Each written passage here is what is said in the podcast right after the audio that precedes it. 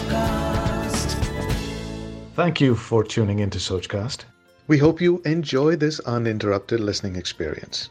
But before that, please do listen to these messages that come from those that support your favorite show. वो कहते हैं ना कि नज़रें बदलो तो नजारे बदल जाएँगे बेसिकली नज़रिया बदलने की बात है ये आप और मैं जानते हैं कई बार हम नासमझी में अपनी लाइफ से कंप्लेंट्स करने लग जाते हैं मगर हम ये भूल जाते हैं कि ये लाइफ आखिर बनाई किसने है। यूँ तो ये लाइफ देने वाला, जीवन देने वाला, वो एक ऑलमाइटी परमात्मा ही है। लेकिन हमें क्या कर्म करना है और हमें क्या डिसीज़न लेना है? इसकी पूरी स्वतंत्रता उसने हमें दी हुई है। ऑलमाइटी यानी कि फादर और एक बाप, एक पिता, कभी भी अपने बच्चों का बुरा नहीं चाहता। प्रॉब्लम यह है कि हम उसे अपनी मर्ज़ी से चलाना चाहते हैं। लेकिन कभी ये कोशिश नहीं करते कि उसके बनाए सिस्टम को समझें तो सही।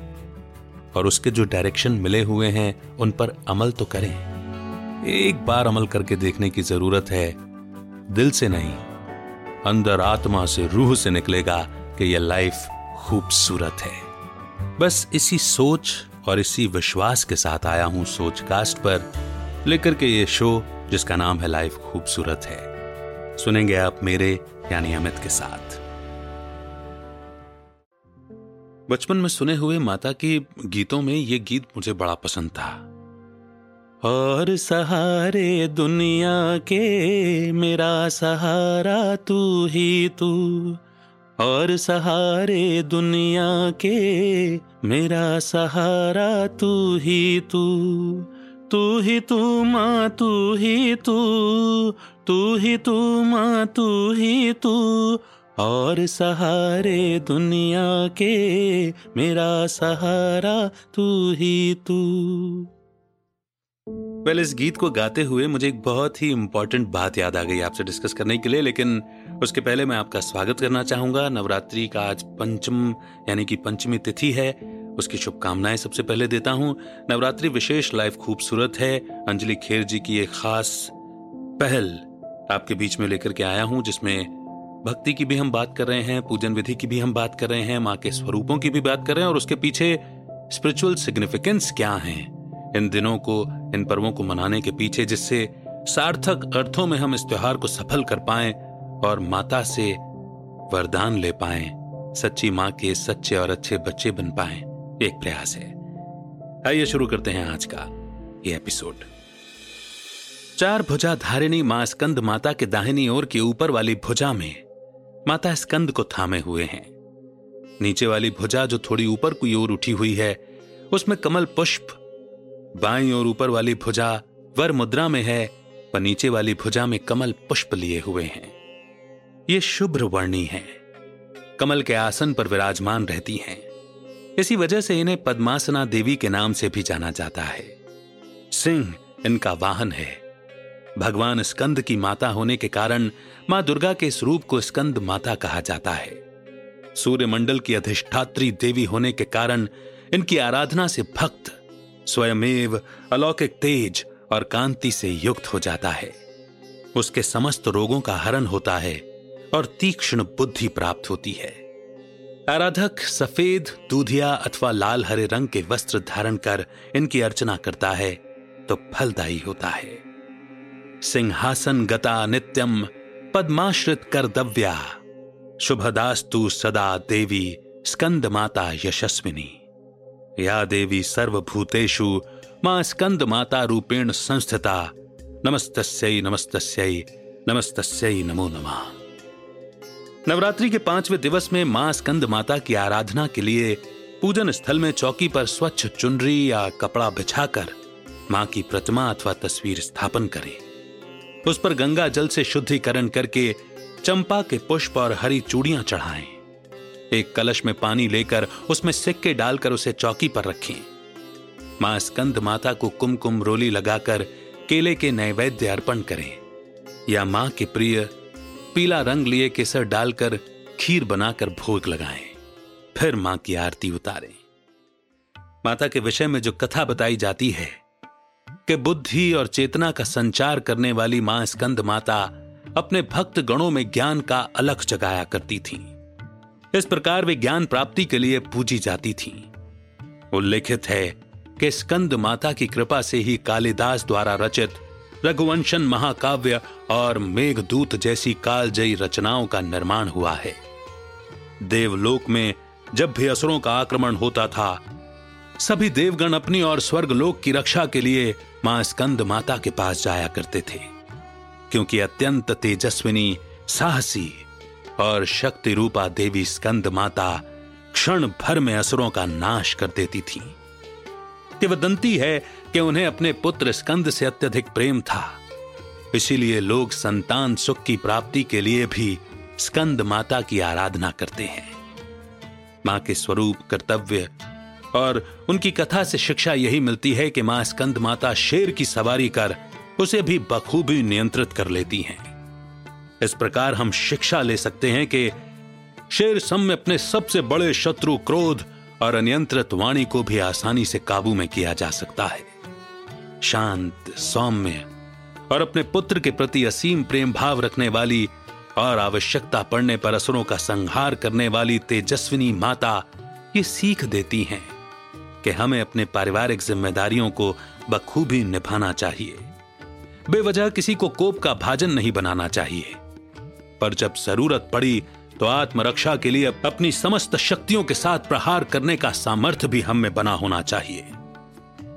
बुद्धि, ज्ञानदायिनी माँ हमें सिखाती हैं कि ज्ञान बिन व्यक्तित्व अधूरा है। अतः शांत चित्त से मनन कर, ज्ञानार्जन कर, व्यक्तित्व को निखारते रहना चाहिए। कमाल का व्यक्तित्व और कमाल की शिक्षा है हमारी माँ के स्वरूप से। है ना? आइए अब इसके आध्यात्मिक, रहस्य आध्यात्मिक महत्व पर कुछ बातचीत कर लेते हैं। कितना सुंदर स्वरूप बताया। स्वरूपों और अलंकारों की चर्चा तो हम कर ही चुके हैं। माँ के विषय में विशेष बताया गया कि वो अपने भक्त गणों में ज्ञान का अलख जगाया करती थी। सबसे पहली और महत्वपूर्ण बात हमें समझने की यह है कि भक्ति का फल है मुक्ति, और मुक्ति बिना ज्ञान के प्राप्त नहीं होती। ये माँ ने समझ लिया था। लेकिन ही एक माँ का स्वरूप नहीं है, हमें यह बात भी समझ में आ रही है।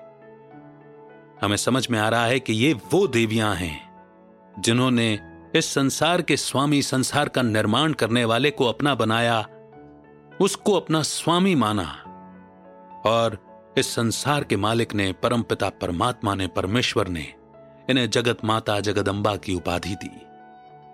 माँ के स्वरूप और कथा में यह बताया गया कि उन्हें अपने पुत्र से विशेष प्रेम था। जरा सोचिए, क्या एक पुत्र तक ही विशेष प्रेम था? या फिर जगतंबा बनने के बाद, इस पदवी को पाने के बाद, उनके लिए हर एक उनके पुत्र समान हो गया। और उनके मन में कल्याणकारी परम पिता परमेश्वर की तरह ही ये कल्याण की भावना उपजी के हर पुत्र मेरा आध्यात्मिक ज्ञान के गूढ़ रहस्यों को समझ करके अपने स्वयं के जीवन का उद्धार कर ले, क्योंकि बिना ज्ञान के, यानी कि बिना समझ के, सही कर्म नहीं हो सकते, और जब तक सही कर्म नहीं होंगे, तब तक सही भाग्य भी नहीं बन सकता। भाग्य का आधार कर्म है, कर्म का आधार समझ है, और समझ का आधार गूढ़ आध्यात्मिक ज्ञान है। मुझे गूढ़ भी नहीं कहना चाहिए, बड़ा सरल है। कैसे सरल है कि यदि आप भी आत्मा और मैं भी आत्मा, और इस संसार में जितने भी जीव विचरण कर रहे हैं, वे आत्माएँ हैं, चाहे वो किसी भी देश में रहते हों, अमेरिका में, भारत में, अफ्रीका में, या फिर ब्रिटेन में, नेपाल में, या भूटान में, या चीन में, सब आत्माएँ हैं, और आत्माओं का एक ही रचयिता है, दो नहीं हो सकते, एक है एक परमात्मा की रचनाएँ सब आत्माएँ। आपस में कौन हुए? आत्मिक रूप से, रूहानी रूप से, आध्यात्मिक रूप से हर आत्मा का आपस में भाई भाई का नाता हुआ। यहाँ से यह रहस्य उद्घाटित हुआ कि हम जो कहते आए कि हिंदू, मुस्लिम, सिख, ईसाई आपस में सब भाई भाई तो शारीरिक नाते से भाई भाई नहीं हुए, लेकिन आत्मिक नाते से। रूहानी नाते से आपस में सब भाई भाई हो गए। अब वो आत्मा जो इस जन्म में भिखारी का रोल प्ले कर रही है, या वो आत्मा जो इस जन्म में मंत्री का रोल प्ले कर रही है, ऊँचे पद पर आसीन अधिकारी का रोल प्ले कर रही है। क्या ऊँचे पद पर आसीन बैठी आत्मा को रो रोल प्ले करने वाली आत्मा को, प्यून का रोल प्ले करने वाली अथवा भिक्षा मांगकर अपने जीवन का निर्वाह करने वाली आत्मा के अपमान करने का अधिकार है? या किसी भी आत्मा के विषय में किसी प्रकार का कोई षड्यंत्र रचने का अधिकार है? क्या परमात्मा की रचना किसी भी आत्मा को दुख पहुँचाने का अधिकार है? कदापि नहीं, बिल्कुल भी नहीं। और यदि आप इस सोल कॉन्शियसनेस की स्टेज में आ जाएँ, इस आत्माभिमान की स्टेज में आ जाएँ, स्थित हो जाएँ कि मैं भी आत्मा और सभी आत्माएँ इस आत्मिक स्थिति में आपसे कोई पाप, कोई विक्रम, कोई भूल, कोई गलती हो ही नहीं सकती। और जो ही आपने औरों को दुख पहुँचाने का कार्य बंद कर दिया क्योंकि आपके देह का अभिमान खत्म हो गया। अब आप सुंदर हैं, अमीर हैं, गोरे हैं, अधिकारी हैं, ये सारे अभिमान खत्म हो गए जैसे ही अंदर के रावण का अंत हो गया। बची शुद्ध चेतना, शुद्ध आत्मा। और ये शुद्ध आत्मा किसी का नुकसान नहीं कर सकती, ये केवल दुआएँ दे सकती है, भला कर सकती है। और ज्यों ही श्रेष्ठ कर्म होना शुरू हुए तो इस ज्ञान के आधार पर बुद्धि और चेतना का संचार हुआ। ज्ञान की अलख जगी। अब दुआएँ मानसिक स्तर पर निकलेंगी तो मानसिक कर्म श्रेष्ठ हो गए। वचन या बोल मौखिक स्तर पर निकलेंगे तो वचन से श्रेष्ठ कर्म हुए, वाणी से श्रेष्ठ कर्म हुए। और कर्मेंद्रियों के द्वारा भी अगर किसी का भला करने लायक कर्म किए तो वहाँ भी श्रेष्ठ कर्म हुए तो ऐसे श्रेष्ठ कर, कर्म करने वालों का उद्धार तो होना ही होना है। इसीलिए ज्ञान ही श्रेष्ठ जीवन का आधार है। Knowledge is source of income knowledge is not income तो जैसे स्कंद माता ने शेर की सवारी करके भय पर नियंत्रण पा लिया ऐसे ही अपने सबसे बड़े शत्रु, क्रोध और अनियंत्रित वाणी, यानी कि ढाई इंच की ज़ुबान पर कंट्रोल पाना क्या बड़ी बात है? मौन व्रत वाणी का नहीं, मन का होना चाहिए। शांति ऑटोमेटिकली आ जाएगी। तो शांत, सौम्य और अपने पुत्र नहीं, अपने पुत्रों के प्रति असीम प्रेम भाव रखने वाली ये माता यही शिक्षा देती है कि गृहस्थ में रहते हुए, कार्य व्यवहार में रहते हुए, कारोबार में रहते हुए एक परमात्मा की याद से श्रेष्ठ कर्म किए जा सकते हैं और अपने जीवन को सफल किया जा सकता है। कहा जाता है कि बच्चे अपने माता पिता पर ही तो जाते हैं। तो हम बच्चों के अंदर या तो हमारी माँ का गुण होना चाहिए या फिर परमेश्वर परमपिता परमात्मा का गुण होना चाहिए।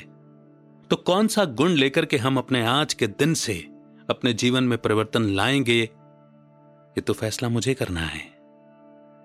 मांगना नहीं है, अधिकारी बनना है। बच्चे माँ बाप से मांगते हुए अच्छे नहीं लगते। हक से कहते हुए अच्छे लगते हैं। और इसी पॉइंट पे मुझे वो बात याद आ गई जब मैं गीत गा रहा था कि और सहारे दुनिया के मेरा सहारा तू ही तू। कितने अधिकार से माँ से हम तू कहते हैं। और यकीन मानिए कि जब भी आप मन ही मन मन मना भव होकर के भगवान से बात करते हैं, तब भी आप भगवान को आप नहीं कहते तू करके बात करते हैं या तुम करके बात करते हैं?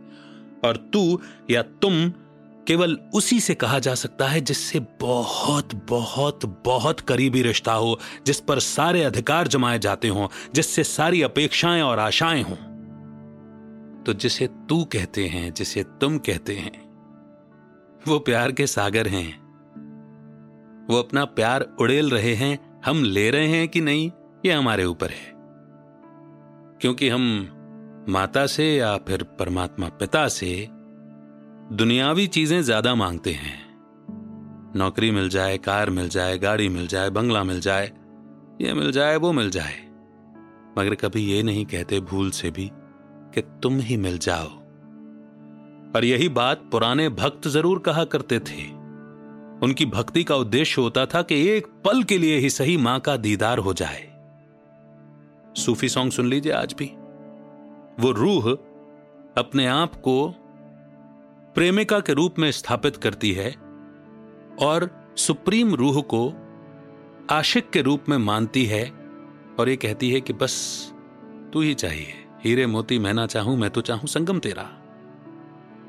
बात सारी की सारी रूह पर आकर, आत्मा पर आकर, आध्यात्मिक रहस्य पर, आध्यात्मिक भाव पर आकर टिकती है मगर हमारी बॉडी कॉन्शियसनेस इतनी ज़्यादा बढ़ गई है। कारण यह कि जब हम टीवी मोबाइल या कुछ भी देखते हैं तो 97 परसेंट एडवर्टीजमेंट शरीर से जुड़ी हुई चीज़ों के लिए आते हैं। ये क्रीम लगा लें तो कोरे बन जाएँगे। ये शैम्पू या ये चीज़ अप्लाई कर लें कॉस्मेटिक अप्लाई कर लें तो बाल ऐसे हो जाएँगे स्किन ऐसी हो जाएगी। ये कपड़ा पहनो तो सुंदर दिखोगे, ये बूट पहनो तो रॉयल दिखोगे। ये कलर लगाओ तो ऐसा होगा। तो हम हो गए। देह अभिमानी? या फिर खाने पीने की और स्वाद की जीप के स्वाद की बात होती है? तो बन भी गए हम जीप के स्वाद के गुलाम। सोचिए जरा सी ढाई इंच की ज़ुबान। या तो स्वाद ने गुलाम कर रखा है, या फिर अपशब्दों ने। किसी ने बहुत अच्छा लिखा है कि यदि आप अपशब्दों का इस्तेमाल करते हैं तो आप में इतनी भी समझ नहीं है कि सही शब्दों का चुनाव कैसे किया जाए। अरे बड़ी अच्छी बात याद आ गई मुझे तो यहाँ पर। माँ की विशेष भक्ति करने वालों से मैं ये कहूँगा कि जब भक्ति की बात आती है तो माता माता, जय माता दी देवी माँ, ऐसी रट लगा लेते हैं। और जरा सा गुस्सा आते ही इसी माँ शब्द का कैसे इस्तेमाल करते हैं? या फिर एक कन्या जो माँ बनने वाली होती है, बहन शब्द का कैसे इस्तेमाल करते हैं? जरा सोचिए, स्कंद माता को पारिवारिक माता के रूप में दिखाया गया है, जिसने परमेश्वर को पति मान लिया, पति को परमेश्वर नहीं। और जिसने परमेश्वर को पति मान लिया, वो जगत अम्बा हो गई। और वो माँ, जो अपने परिवार में भले ही सीमित क्षेत्र में अपने कर्तव्यों का निर्वाह कर रही है, उसकी भी महानता कम नहीं है। माँ बनना ही बहुत बड़ी बात है, बहुत बड़ी।